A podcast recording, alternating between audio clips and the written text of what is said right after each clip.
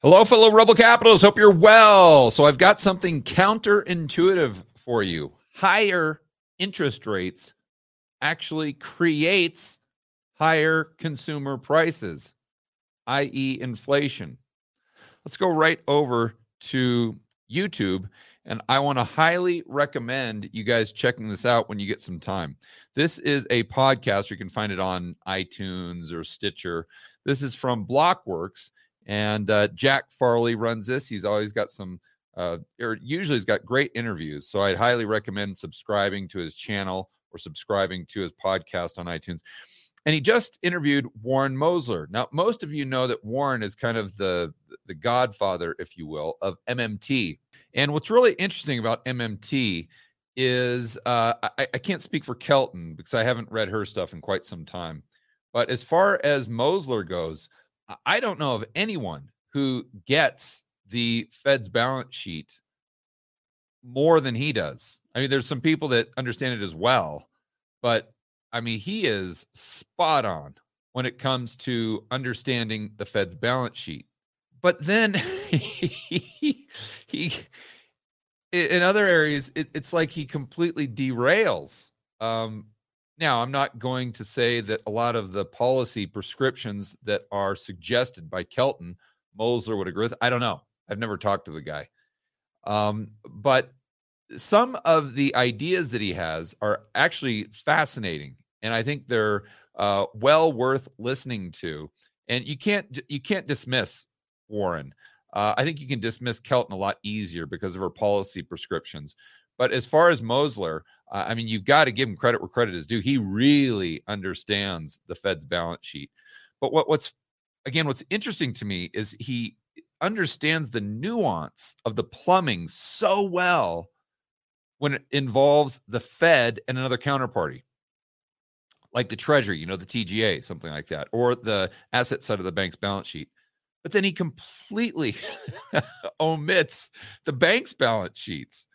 And I think he did, and I don't. I, again, I'm completely speculating here, but I think he might do this because he doesn't really see the dollars that are created by the banking system as actual money, or even as quote unquote currency, because it's debt based.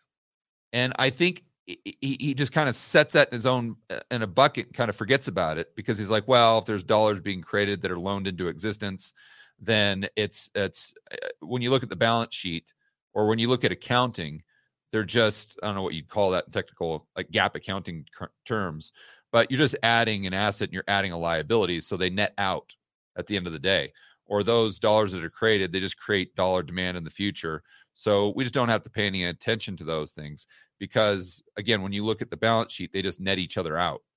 Whereas if the fed creates bank reserves or if the fed creates green pieces of paper or you know go back to the civil war prior to the Fed, if the government creates these green pieces of paper, well, technically they're an asset, but really the greenbacks weren't because they weren't backed by gold. So they they they they weren't someone else's liability. Um, so that was really just an asset to where it wasn't the bank's balance sheet where the two transactions would net each other out. Meaning the the loan that was created on the asset side of the balance sheet wouldn't net out the dollars that were just created on the asset side of the balance. So again, I don't want to put words into his mouth, but I think that's why he really gets like super fixated on the Fed's balance sheet and on base money, if you will, and really kind of ignores, uh, from what I've seen, and now maybe I haven't seen all this stuff, but he really kind of ignores uh, what, what we'd consider broad money, if you will. But one of the uh, fascinating discussions or ideas that he has in this interview with Jack is this idea that higher inflation, excuse me, that higher interest rates actually cause inflation. So it, this seems very counterintuitive, but um, he's got some good rationale here. So he uses the example of Japan because they've got, let's just say, 250% debt to GDP. That's a lot of JGBs that are out there on the balance sheets of the the the non-government agencies outside of the BOJ. So if they were to raise rates by let's just say 5%. Well, what that would mean is that those holders of all those JGBs outside of the Bank of Japan would be getting a massive stimulus check, right? Because the amount of interest they would receive would go to infinity and be it would go it would go straight up. At least the people that were holding the new uh, JGBs that were being issued to pay off the old JGBs that were maturing. You know, if you've got a current JGB that's a 30 year, let's say, uh, you know, obviously your interest rate isn't increasing, therefore your purchasing power isn't increasing. But uh, for those JGBs that are maturing, they're issuing more debt, and that more debt that that those um, those new JGBs are at a five percent interest rate. Those go onto the balance sheet, and that means there's a lot more purchasing power.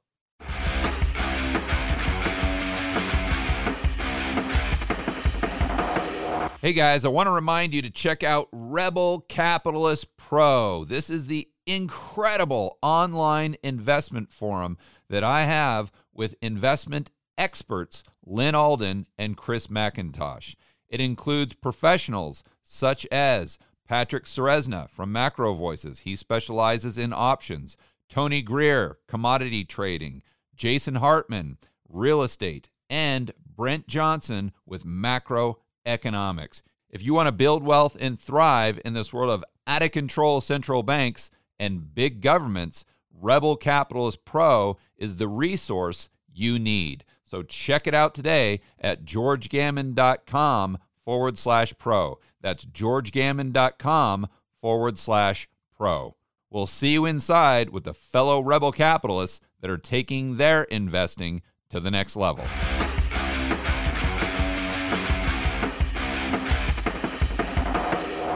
Now, what would happen if you're taking this out of taxes? Then it would be a net wash. But he's assuming that this is happening with the the deficit spending, right? And then you say, okay, George, well, if it's happening through deficit spending, it's still taking dollars out of the system, assuming the central bank isn't monetizing this, uh, because those dollars are being sucked into, let's just say the TGA. We'll use the the Fed's balance sheet as an example here those dollars are being sucked into the TGA or those bank reserves. Where are they coming from? Uh, well, they're coming from the people or the entities outside of the government that are buying these T bills, and therefore you're actually reducing M2 money supply just like you would if it was taxes. So on net balance to wash. And here's where I don't know that they get into it in this uh, discussion, but you, you've got to put on your your thinking cap here, your your nuance cap. And this is one thing I really like about listening to Mosler. If you and I don't know if this is his idea, but in in uh in theory, this is how it works. When you are selling T-bills, when Janet Yellen is selling T-bills, it is true that let's say the average Joe is swapping savings for those T-bills, so M2 money supply goes down. But has the overall uh, M uh, has the overall assets of the private sector in this case, the non-bank entities, have they decreased? The answer is no, because all he's done is swap savings for T-bills, sells the same amount of assets, and basically cash equivalents, right?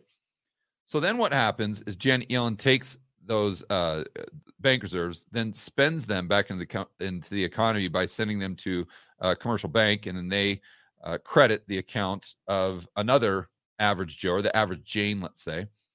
And then the average Jane th- gets that money through Social Security payment.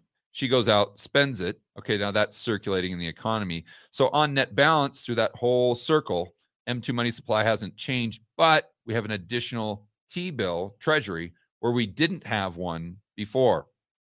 So what we've done effectively is we have taken savings, we've taken currency units from a savings account and we have replaced it with a T bill. But we've just taken that savings account money and turned it into checking account money. So if you were to take, let's say, all of the savings money that we have right now, and I don't know what it is right off the top of my head, but let's just say it's five trillion. And let's just say that uh, the entities in the real economy or in the financial economy took all of the savings, five trillion, and bought T bills with it. Okay, well, they would turn those uh, those checking, uh, excuse me, savings dollars into checking account dollars, and you have the same amount of M2 money supply. But what would happen to inflation? inflation would rip higher. So this is a very, uh, like I said, it's a very interesting idea, and I like it because you're really getting into the nuance, and that's fun for me. But what Mosler once again omits, and I need to listen to the whole thing. So may, maybe uh, he talks about it later on in the interview. Is the fact that if you raise rates, well, now there's likely going to be uh, less bank lending. Now, uh, maybe there is, maybe there isn't, right? Because you could say, well, George, if the in, if interest rates are increasing, that means money is actually loose, not tight. It's opposite. Remember the interest rate fallacy that Snider always talks about, that Milton Friedman was talking about way back in the 1950s. Uh, and I believe that uh, economist, oh, I can't recall his name, but he was even talking about it in the 1920s and the 1930s. His name is Knut Wicksell. Snider was talking about it at his presentation at Rebel Capitalist Live. But regardless, uh, so you could say that all right, well, if they're increasing interest rates, then they are, uh, then that might mean that uh, money is very loose, and, and, that's true. But just raising the Fed funds rate itself, likely, if uh, the ten-year is actually going down, you know, like we've seen lately, the ten-year still pegged at pretty much three point five percent. That the Fed funds raises rates. Okay, well, that's most likely going to uh, reduce to a certain degree some bank lending. And you're going to have increased counterparty risk, which is going to reduce uh, liquidity. The banks are going to tighten up, basically like the regionals, what we've seen. And therefore, there's less loans, especially short term, being um, issued to companies like uh, real estate the businesses that are building uh, multifamily housing, let's say. So you actually have, uh, if loans and leases are going down, then you have M2 money supply actually contracting at a time when you would have this uh, this counterbalance, like Mosler is saying, where you'd be taking savings and turning it into checking, and that would have more purchasing power, and those currency units would be spent with more velocity. But there again, like I said, you've got the asset side of the aggregate balance sheet decreasing because M2 money supply eh, or even deposits going down because there's more loans being paid back than are being issued to begin with by the commercial banking system. So if you look at it just with um, kind of tunnel vision, with just the Fed's balance sheet getting hyper focused there, yeah, you could totally see how increased interest rates could uh, lead to higher consumer price inflation. But then when you combine that with a complete picture of the whole monetary system, you see that, yeah, this would happen over here. It's definitely a variable, but would it overwhelm the other variable of potentially loans and leases going down and therefore having, uh, let's just call it deflationary money, to use a term from Snider? So let's just say you got the banking system crumbling over here and you've got liquidity, just a liquidity crisis quite frankly. But at the same time, you've got interest rates rising over here. Well, which one would win? And I would argue that the uh, deflationary money or the banking system collapsing would actually win, and that would be a stronger cross current than this other cross current of just simply higher interest rates, increasing some uh, purchasing power of those entities that have the checking accounts that would have a higher propensity to spend you see? But this is just a listening to this interview is fantastic on many levels many levels first and foremost you really get a, a good understanding as to the plumbing behind the fed's balance sheet. Uh, mosler just absolutely pegs it.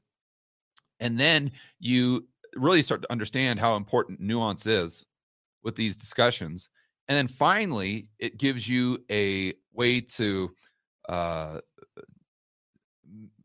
kind of exercise your thinking almost. It gives you like a mental exercise to where you can start to see how important not just nuances, but all these cross currents. It gives you an appreciation for the fact that when we're talking about inflation, deflation, the dollar going up, the dollar going down, or whatever it is, that there are thousands and thousands and thousands of variables.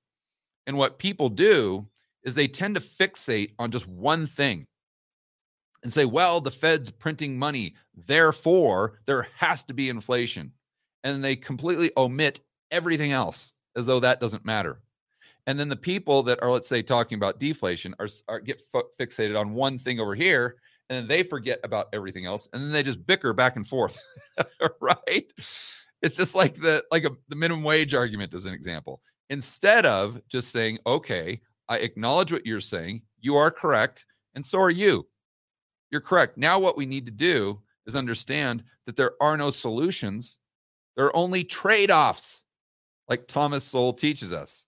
And once we understand that we're just dealing with trade offs and we're not dealing with solutions, then you do that cost benefit analysis, or you just look at it as cross currents, like I always do. And then you can attach some probabilities to the most likely outcome. All right, guys, enjoy the rest of your afternoon. As always, make sure that you're standing up for freedom, liberty, free market capitalism, and definitely check out uh, Jack's podcast. Um, forward guidance is what it's called and check out his youtube channel and if you've got some time i highly suggest listening to that interview with warren mosler whatever you do don't just say oh mmt uh, d- uh, dismiss this oh it's not even worth my time wrong uh, this is de- not only worth your time but i think uh, this would give you even more insights than listening to just your typical person talk about gold or commodities or what have you. All right, guys, enjoy the rest of your afternoon. See you on the next video.